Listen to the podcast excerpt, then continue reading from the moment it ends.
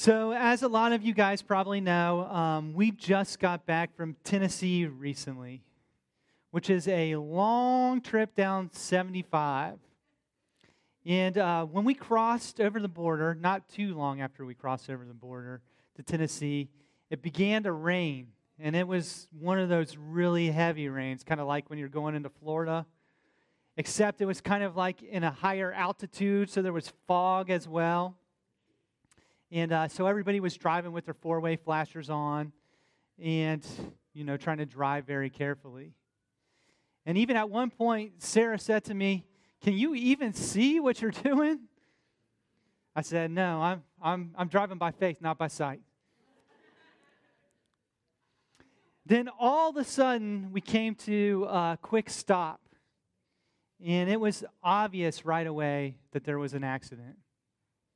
But I will finish that story later. This got me thinking about the Bible verse that talks about shipwrecked, faith. The emotions that I experienced that day reminds me of how serious it is to shipwreck the faith. Often, you will hear someone who denounces Christianity. Do we realize how serious that is? Before I get started, Let's pray. Father in heaven, I, I thank you. I thank you for your congregation and all the people who come here searching for you to teach them and speak words to you, to worship with each other. I just pray as we learn together, that you fill us heart, our hearts up with your words, that if I say anything that doesn't go along with that, that you would just take it right out of their minds. I pray that we learn in unity, uh, valuing everything that you teach us. In Jesus' name I pray. Amen. So I want to start with our main verse, which is found in 1 Timothy 18 through 20. And when you find it, please stand for the reading of God's word.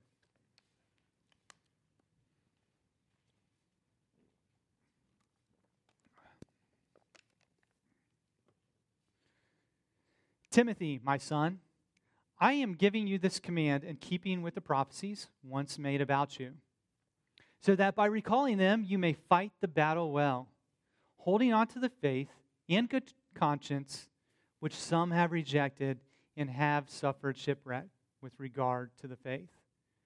Among them are Hymenaeus and Alexander, whom I have handed over to Satan to be taught not to blaspheme. You may be seated. I would like to take the time to teach how faith can be shipwrecked and how it is different, I believe, than abandoning the faith. I think some of the background of this letter would help us gain understanding as we go through this verse. This was a letter from Paul to Timothy. Paul put Timothy in charge of a church with a mission to guard and correct teaching. Paul's attitude in this letter is someone who has great concern. He is worried about Timothy and him continuing in the faith. And he also is worried about the church continuing in the faith. Timothy was someone who Paul trusted more than other people. And we can find this in 2nd Philipp, Philippians 2 19 through 21. I hope in the Lord Jesus to send Timothy to you soon, that I may be cheered when I receive news about you. I have no one else like him who will show genuine concern for your welfare. For everyone looks out for their own interest, not those of Jesus Christ. As you can see here, Timothy stands out above all the people that helps Paul even with that all being said, Paul is still concerned about Timothy keeping the faith. It is easy to get confused about what Paul is talking about if we don't understand what faith is. Um, I'm not going to take a whole lot of time to go over or define faith. Um, so I'm not going to give you a complete definition, but I will give you, I will define it enough for this discussion. So recently, I did a sermon on belief according to the Gospel of John. And there were three main things that John points out for us to believe. I will review them quickly. One is believe in Jesus' name and authority, that he's the everlasting King and the only begotten Son predicted in the Old Testament. Number two, believe Jesus is the prophet from Deuteronomy 18 and believe in the words and instructions of Jesus. And number three, believe in the death and resurrection. John doesn't talk about this much, but Paul talks about this a ton. That sermon should be on the website, so feel free to review it or listen to it if you were not there that day. So now that we have that covered, let's see what Paul says about abandoning the faith. Right at the beginning of the letter to Timothy, we see Paul address people abandoning the faith. This is found in 1 Timothy 1 3 through 7. As I urged you when I went into Macedonia, Stay there in Ephesus so that you may command certain people not to teach false doctrines any longer or devote themselves to myths and endless genealogies. Such things promote controversial speculations rather than advancing God's work, which is by faith. The goal of this command is love, which comes from a pure heart and a good conscience and a sincere faith. Some have departed from these and have turned to meaningless talk. They want to be teachers of the law, but they do not know what they are talking about or what they so confidently affirm. Two things to note here regarding faith faith advances God's work.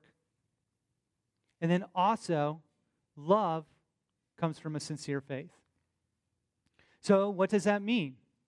Well, in relationship with this letter that Paul wrote, Paul is talking about faith and false doctrine in the way of God's love, and it gets in the way of God's work. If we believe what Jesus told us to do, we should do it. But if we spend time believing these false teachers, it can cause us to depart from sound doctrine. And if we depart from sound doctrine, how can we believe what Jesus told us to do? The last line says they want to be teachers of the law, but they do not know what they are talking about. I see this all the time in Christian books or TV and YouTube pastors who talk about things they have not studied or meditated on in the Bible. I was talking to someone the other day and they told me I need to read King James only. They were very confident about this. But when I asked them why, they didn't have a response. I hate to break it to that gentleman, but the 12 disciples didn't use the King James Bible. It was about 1600 years later that that translation was available. Now, I have read the King James Bible, and I've got a new King James Bible that I've had as a teenager, and I have nothing against that translation. But those are one of those pointless things to argue about. These arguments get in the way of God's work, which is done by faith. So, in the letter to Timothy, Paul really concentrates on the aspect of faith in which you follow the commands of Jesus. Some of the reason is because he is talking to Timothy, who is in charge of keeping people from teaching things that are false. This is another verse that kind of reiterates what Paul is warning.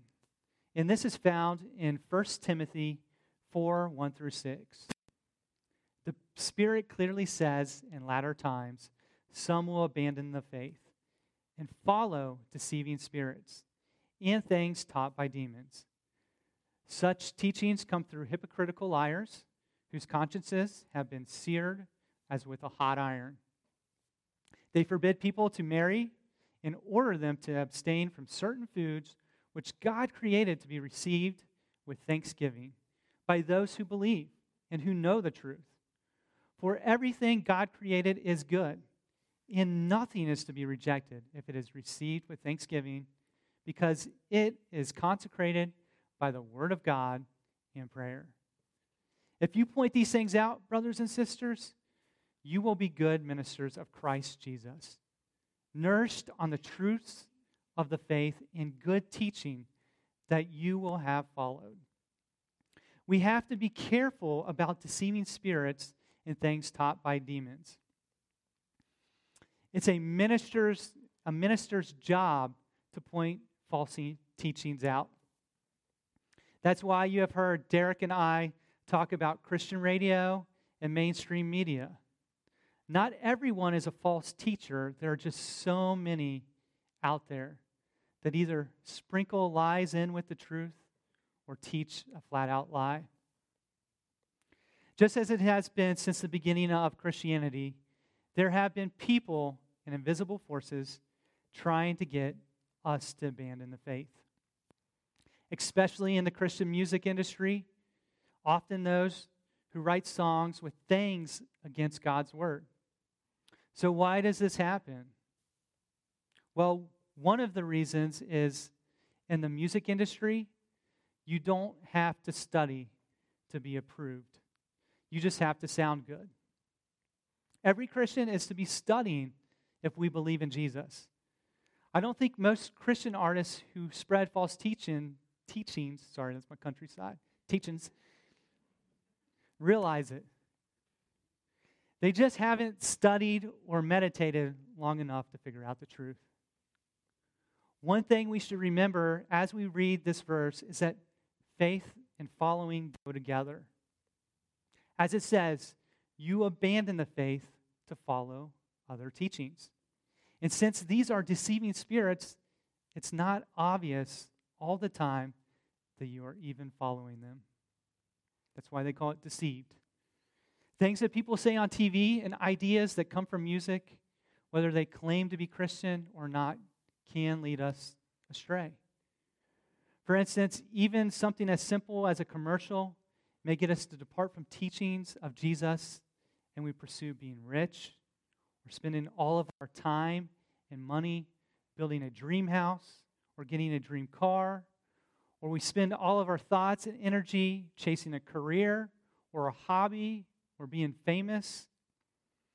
Disney is one of those people that spreads the secular gospel that if you even if you just believe you'll become a rock star or whatever your big dream is. And I'm not saying that you can't do any of that. But if Jesus and God get the leftovers, we are not following the faith. Or if that isn't your calling, we aren't following the faith. We have to take time to grow as Christians. One further verse in the letter to Timothy that illustrates this faith that follows God's teaching is found in 1 Timothy 5 8. Anyone who does not provide for their relatives, and especially for their own household, has denied the faith and is worse than an unbeliever. As you can see, the way we live is how we believe. You don't have to confess that Jesus isn't the Lord to deny the faith. You can just simply stop following his instructions. Remember, Jesus is the good shepherd. And the things he tells us to do leads us into life. But if we don't listen to his voice and follow him, we are in danger. In the letter to Timothy, that is the main theme. But I don't think that still fully explains shipwrecking the faith. So, what is shipwrecking the faith? There are two people Paul mentions when he describes this Paul said in our main verse, 1 Timothy 1 19 and 20, holding on to the faith in a good conscience, which some have rejected and have suffered shipwreck with regards to the faith. Among them are Hymenaeus and Alexander, who I have handed over to Satan to be taught not to blaspheme. Let me another drink of water to say these big long names. Ah. I can see why nobody named their baby Hymenaeus. Uh, let's look at Hymenaeus because I think this will help us with what it means to be shipwrecked or to shipwreck the faith. First thing, Paul said Hymenaeus committed blasphemy. And then, second, we find more about Hymenaeus in 2 Timothy 2 16 through 18. Avoid godless chatter because those who indulge in it will become more and more ungodly. Their teaching will spread like gangrene. Among them are Hymenaeus and Philetus, who have departed from the truth. They say that the resurrection has already taken place, and they destroy the faith of some. So we see that Hymenaeus tried to teach people. We don't know if he considered himself to be a teacher or if he just liked to run his mouth. So Hymenaeus didn't just depart from his faith, he took others down with him. And I believe in context, Paul uses shipwreck to describe someone who pulls others down in the water with them. He uses the word shipwreck because this indicates more things being damaged or destroyed, whether that is cargo or passengers. From the context of this letter to Timothy, he had to remove Hymenaeus because he didn't want to have any other casualties. We have to be aware of having an audience. You could be talking to one person, or you could be talking to the thousands. Now, it is so much easier to shipwreck people.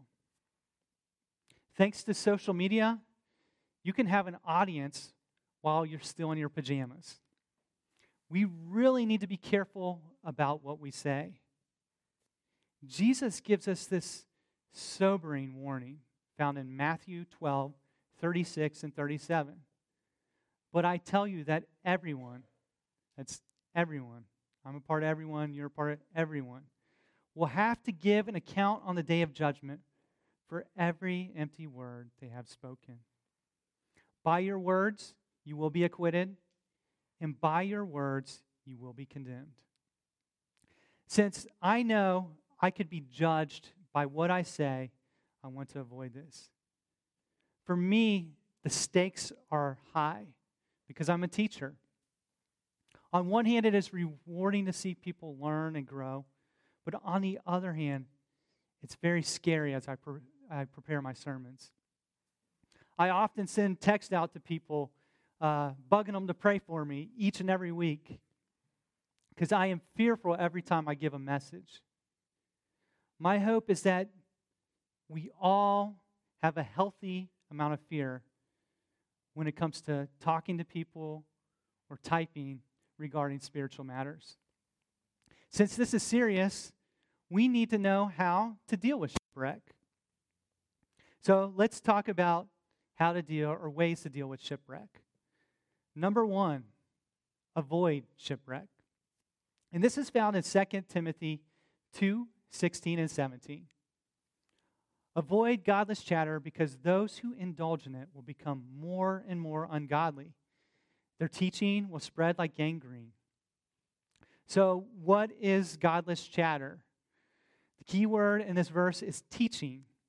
So, I don't want you to miss that. So, if I come up to you and ask you how the weather is, don't point your finger at me and say, Ooh, godless chatter. Like I'm some kind of sinner or something. This is in regard to somebody teaching or things of spiritual matters. Be cautious about things that label themselves as Christians, like shows and books and sermons. Those things can take people off course. So, what do we say these days? I'm sure you guys have heard this. I'm going to call them out. I'm going to call them out on that teaching. Well, no. We're supposed to correct people gently. Remember, everyone makes mistakes, and we should keep that in mind. Paul says these teachings spread like gangrene. Have you looked at the churches in America? Do they look like the original church in Acts? It's because the teaching and the faith aren't the same. Avoiding godless chatter is two parts avoid speaking godless chatter and avoid listening to it. So, how to deal with shipwreck? Number two, train for shipwreck. And this is found in 1 Timothy 4 7 through 10 and 15 and 16. Have nothing to do with godless myths and old wives' tales. Rather, train yourself to be godly. For physical training is of some value, but godliness has value for all things, holding promises, holding promise for both the present life and the life to come. This is a trustworthy saying that deserves full acceptance. That is why we labor and strive, because we have put our hope in the living God, who is the Savior of all people, and especially to those who believe. Be diligent in these matters, give yourself wholly to them, so that everyone may see your progress. Watch your life and doctrine closely. Preserve, preserve them. You will save both yourself and your hearers. Do we labor and strive? Paul says we labor and strive because we have hope in Jesus. Do you want to have hope in Jesus? Keep investing in him. Paul said, train yourself to be godly, like a person who trains for a sport. Except godly training brings godly riches, more valuable than any other riches. Now, Timothy is supposed to be training because he is a leader. But no matter what your position is in the body of Christ, we should always be training. That way, if your spouse leaves you, or someone dies, or anything that tests your faith, you will be trained to endure it or help somebody who is going through trouble themselves. As Jesus says in Matthew 7 24 through 27, therefore, everyone who hears the words of mine and puts them into practice is like a wise man who built his house on the rock. The rain comes down, the streams rose, and the winds blew and beat against the house, yet it did not fall, because it had its foundation on the rock. But everyone who hears these words of mine and does not put them into practice is like a foolish man who built his house on the sand. The rain comes down, the stream rose, and the winds blew, and it beat against the house, and it fell with a great crash. Do you want to avoid shipwreck? Build your faith on the rock. We value the words of Jesus by learning them and putting them into practice. That way, when the storms of life try to knock us down, it can't because we built our lives on the rock. While we are still on the subject of training, let me explain the wreck that occurred in Tennessee. So, who are first responders? Anyone know? It's not a rhetorical question, you can answer. Yeah, police, fire department. Um, those are the people that are trained to save lives by immediately aiding the injured and getting them to the hospital as fast as they can, kind of like we just heard a minute ago. In a car accident, who usually responds first? Well, in my, in my experience, it's always been the people around them usually get there first. You guys probably don't want your kids to ride with me after saying that. But I haven't really got into that many accidents. I've just drove a lot for a living, okay? Uh, I, I, have gotten into my fair few, but anyway, that's. Uh, so after the wreck in Tennessee, I jumped out knowing that I wasn't a doctor. I didn't know how I could help or if something really bad happened. I just knew I couldn't stay in that seat knowing that someone could die. And when I got out, I saw an older SUV with the back windshield shattered. There was a guy who I think drove a semi because there was a semi there and he had the headset on, kind of like what I got here. You know how they always got the headsets on. And he was trying to open the driver door and it was stuck. So I went to the passenger door and I was able to get it open. It was an older couple, and I thank God that they were all right. The lady was a little banged up, and her husband was all right, but he didn't want to leave the truck because his guns were in there. And he was taking the guns to a gun show. So in the church, we need people to respond during faith crises. I don't remember why, but the lady couldn't stay in the car and it was raining really hard. So a police officer arrived on the scene and I helped her walk 15 feet so she could sit in the cruiser. The officer, he had to attend to other people. This was like, I don't know, six cars in the accident. And not all of us are called to be doctors of the faith like Timothy and Paul.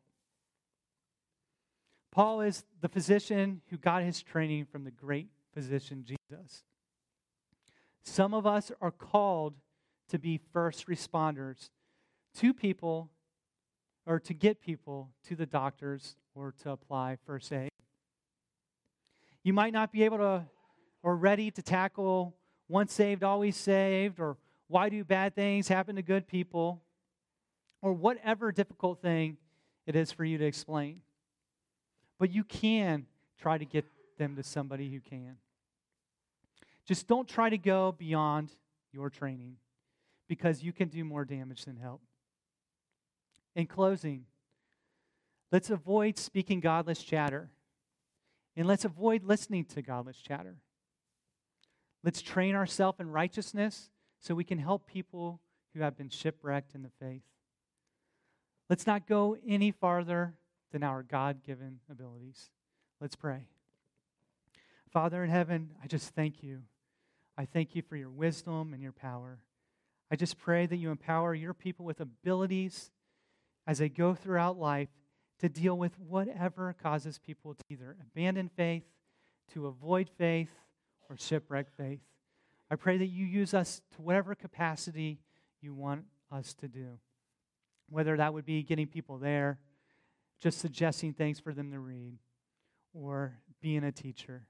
In Jesus' name I pray. Amen. So before we conclude the service, I'm going to speak a blessing over you. Then at the end of the service, the worship team will come up and play one last song. As they're playing, you will have an opportunity to pray on your own or with one of us here up on the stage. And as it says in James, is anyone among you sick? Let them call on the elders of the church and pray over them, and anoint them with oil in the name of the Lord. And the prayer offered in faith will make the sick person well. The Lord will raise them up. If they have sinned, they will be forgiven. Therefore, confess your sins to each other and pray for each other so that they may be healed. The prayer of a righteous person is powerful and effective.